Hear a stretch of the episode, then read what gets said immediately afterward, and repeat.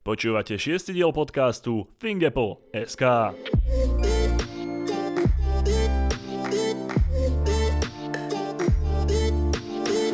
Moje meno je Dominik Kozmály a prinášam vám aj po veľkonočných sviatkoch, tak ako každý týždeň, tie najzaujímavejšie novinky z Apple sveta. Vítajte pri šiestom vydaní, v ktorom sa dozvieme, ako nás chce Apple chrániť pri platení v App Store, ušetríme si oči od jasnej bielej v novom iOSe a vyskúšame si rozšírenú realitu u nás doma. Dvojitá ochrana pri platení.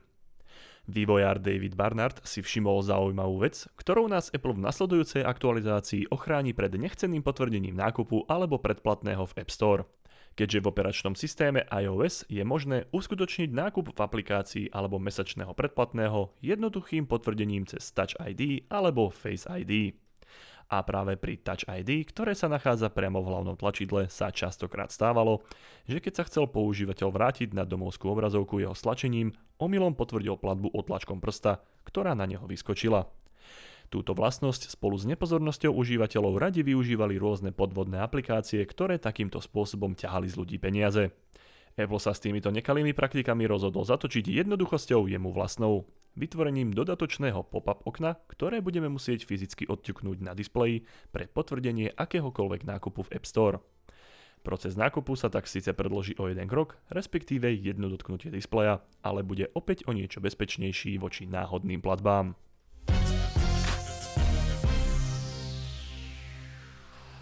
Dlho očakávaný Dark Mode v novom iOSe. Serveru 9to-Mac sa podarilo vypátrať, že by sme 3. júna na každoročnej Worldwide Developers Conference mali konečne dostať tmavý režim do našich iPhoneov. Celé užívateľské prostredie by sa preto malo odieť do tmavého kabátu, ktoré by malo ušetriť nielen batériu, ale najmä našim očiam v neskorých nočných hodinách. Naše oči si tak konečne oddychnú od vypaľovania jasnou bielou, ktorá momentálne v systéme iOS dominuje.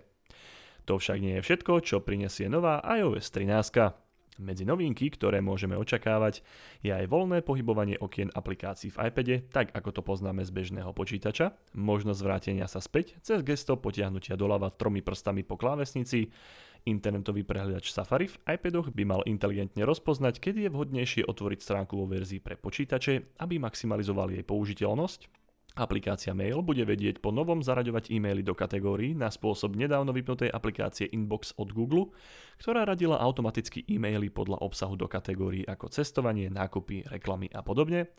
A vylepšenia sa tiež dočká indikátor zmeny hlasitosti a aplikácia pripomienky, ktorá má prísť aj na macOS. Vyzerá to tak, že nová iOS 13 bude, čo sa vylepšení a optimalizácie týka, zameraná najmä na iPady čo už bolo na čase, pretože tieto zariadenia majú veľký potenciál ako plnohodnotné pracovné nástroje zvlášť, keď dostanú podporu niektorých aplikácií priamo z Macu, čím sa práca na oboch zariadeniach ešte viac zjednotí a zjednoduší. Šlachetné gesto od Apple Začiatkom minulého týždňa svetom preletela nešťastná správa o veľkom požiari, ktorý zachvátil strechu katedrály Notre Dame v Paríži počas jej rekonštrukčných prác. Nikomu sa našťastie nič vážne nestalo, ale jedna z veží sa v dôsledku oslabenia plameňmi zrútila a na stenách sa vytvorili praskliny. Táto nešťastná udalosť znepokojila mnohých ľudí aj zástupcov veľkých spoločností a preto sa rozhodli pomôcť a prispieť tak k jej rýchlejšej obnove. Z veľkých francúzskych spoločností ako L'Oréal, Louis Vuitton, Gucci, Total a ďalších sa k podpore pridal aj Apple. Toto vyhlásenie učinil sám Tim Cook v jeho tweete, v ktorom píše, že Notre Dame je symbolom nádeje a Apple podá pomocnú ruku pri jej obnove na zachovanie pre ďalšie generácie. Cook síce bližšie nespresnil, o aký druh pomoci pôjde, avšak môžeme sa domnievať, že nepôjde o nemalú sumu, pokiaľ pôjde o finančnú pomoc. Napriek tomu je to veľmi šlachetné gesto, zvlášť keď si uvedomíme, že Apple je prvou veľkou nefrancúzskou spoločnosťou, ktorá vyjadrila ochotu pomôcť.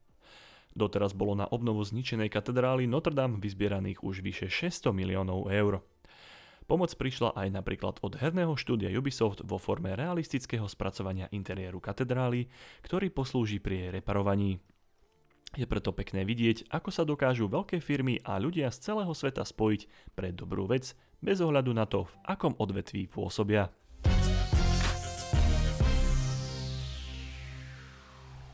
Poboj, spolupráca. Tematike spájania síl ešte zostaneme.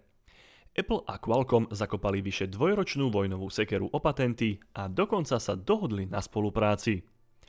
Všetky ťahanice sa týkali porušovania patentov Qualcommu, za ktoré obviňoval Apple a jeho telefóny s čipmi od Intelu, ktoré sú práve kameňom sváru, pretože používajú patentované technológie Qualcommu, za ktorému Apple dlhuje miliardy dolárov z licenčných poplatkov. Podľa The Economist mala bitka v súdnej sieni v San Diego budúci mesiac medzi Appleom a Qualcommom trvať týždne, ak nie mesiace. O taký veľký spor išlo. Apple zase namietal, že obchodné praktiky Qualcommu s modernými čipmi sú monopolné a bránia hospodárskej súťaži. Nakoniec sa však stalo, čo nikto nečakal, pretože k veľkému súdu nedošlo a obe firmy sa dohodli na urovnaní sporu. Úplné podrobnosti dohody nie sú známe, ale vieme, že Apple Qualcommu uhradil náhradu nevyplateného podielu zo zisku na licenčných poplatkoch vo výške 3 až 7 miliard dolárov, pretože Qualcomm žiadal v žalobe 7 miliard dolárov na ušlých ziskoch. A dokonca sa dohodli na spolupráci pri osádzaní novodobých čipov tzv. 5. generácie s nastupujúcou 5G konektivitou na dobu až 6 rokov. Tento spor už dlhšie vážne poškodzoval obe strany, preto radšej miesto zbraní zvolili podanie rúk a urobili veľmi dobre, pretože akcie oboch technologických gigantov zaznamenali rast, pričom tie kvalkomácké vystrelili nahor raketovou rýchlosťou až do neuveriteľných 23% a dostali sa tak na svoj vrchol za posledné dve desaťročia. Vyskúšajte si svoj obraz predtým, ako si ho kúpite. Shutterstock, najväčšia fotobanka s obrázkami na internete, z ktorej si môžete kúpiť fotografie a potom slobodne používať, ponúka výbornú funkciu pre iOS 11 a vyššie. Nazvali ju View in Room. Nachádza sa v aplikácii Shutterstock a využíva rozšírenú realitu, pomocou ktorej si môžete zavesiť jeden z ich 250 miliónov obrázkov na svoju stenu ako reálny obraz v rozšírenej realite, či by sa vám hodil. Jednoducho si v aplikácii Shutterstock vyberiete obrázok, ktorý sa vám páči, namierite kameru svojho iOS zariadenia na stenu a v reálnom čase vidíte obrázok virtuálne na svojej stene. Keď sa vám zapáči, môžete si ho rovno v aplikácii kúpiť a stiahnuť. Ak by ste si chceli túto novú funkciu vyskúšať, stačí zájsť do App Store, stiahnuť si aplikáciu Shutterstock a vybrať si nejaký obrázok, ktorý by ste si radi predstavili na svojej stene ako skutočný obraz. Predaje iPhoneov stále klesajú. V januári Apple zverejnil finančné výsledky za prvý štvrť rok a čísla prezradili slabý predaj iPhoneov počas roka 2018. Odborníci predpovedajú, že takýto trend bude i naďalej pokračovať pretože minulý rok sa predalo vyše 52 miliónov iPhoneov a tento už len 45 miliónov, čo je viac ako 10-percentný pokles. Za všetko vraj môžu podľa spoločnosti OTR Global modely XR a XS po ktorých je slabý dopyt. Apple teda očividne veľmi dobre vedel, prečo už nebude uvádzať presné počty predaných zariadení a prečo sa začal preorientovávať najmä na služby a predplatné v nich. Svedčia o tom aj príjmy, ktoré sú iba o niečo menšie ako v rovnakom období minulého roka. Stratégia zamerania sa na služby a predplatné sa teda Apple vypláca. Rovnostársky výrobca Apple a lacnejší iPhone – že by sa slová Jeffa Williamsa z Apple z minulého podcastu o rovnostárskych cenách skutočne naplnili? Server 92Mac informoval, že by sme sa budúci rok v marci mali dočkať aj menšieho a lacnejšieho iPhoneu.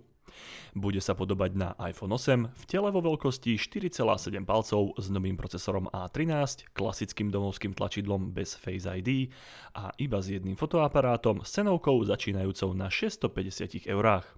Chápeme, nie je to najmenšia suma, avšak Apple sa týmto krokom chce priblížiť aj k zákazníkom, ktorí nechcú najdrahší iPhone, neraz prekračujúci hranicu 1000 eur. Uvidíme, ako sa uchytí na tomto trhu, kde dominujú prevažne azijské tigre, ktoré útočia prevažne nízkou cenou v porovnaní s vysokým výkonom. Svojich záujemcov si však istotne nájde. Druhý displej z iPadu priamo od Apple. Prečo sa krčiť pri malom displeji MacBooku alebo si kupovať drahé displeje tretích strán, keď môžete použiť ako druhý displej váš iPad, na ktorý môžete písať aj s Apple Pencil? Nejako takto si Apple predstavuje novinku, ktorá by mala umožniť počítačom z macOS od 10,15 a vyššie pripojiť sa k iPadom a vytvoriť z nich tak sekundárny displej. Zatiaľ sa nevie, či pôjde len o akési sprístupnenie niektorých ovládacích prvkov, tak ako to poznáme z malého displeja na MacBooku Pro, alebo kompletné rozšírenie pracovného prostredia ako pripojením klasického druhého displeja. Otázne je tiež, či bude prenos bezdrotový alebo prostredníctvom kábla.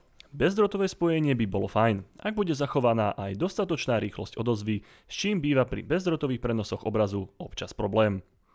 Avšak vzhľadom na vzťah Apple ku káblom, ktorý nie je príliš pozitívny, veríme, že si vyberie práve ako by on povedal bezdrotovú budúcnosť.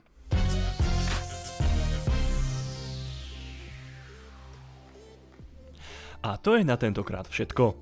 Podcast portálu ThinkApple.sk vychádza každý týždeň a prihlásiť sa na jeho odoberanie môžete vo svojej podcastovej aplikácii Apple Podcasty, Google Podcasty alebo Spotify.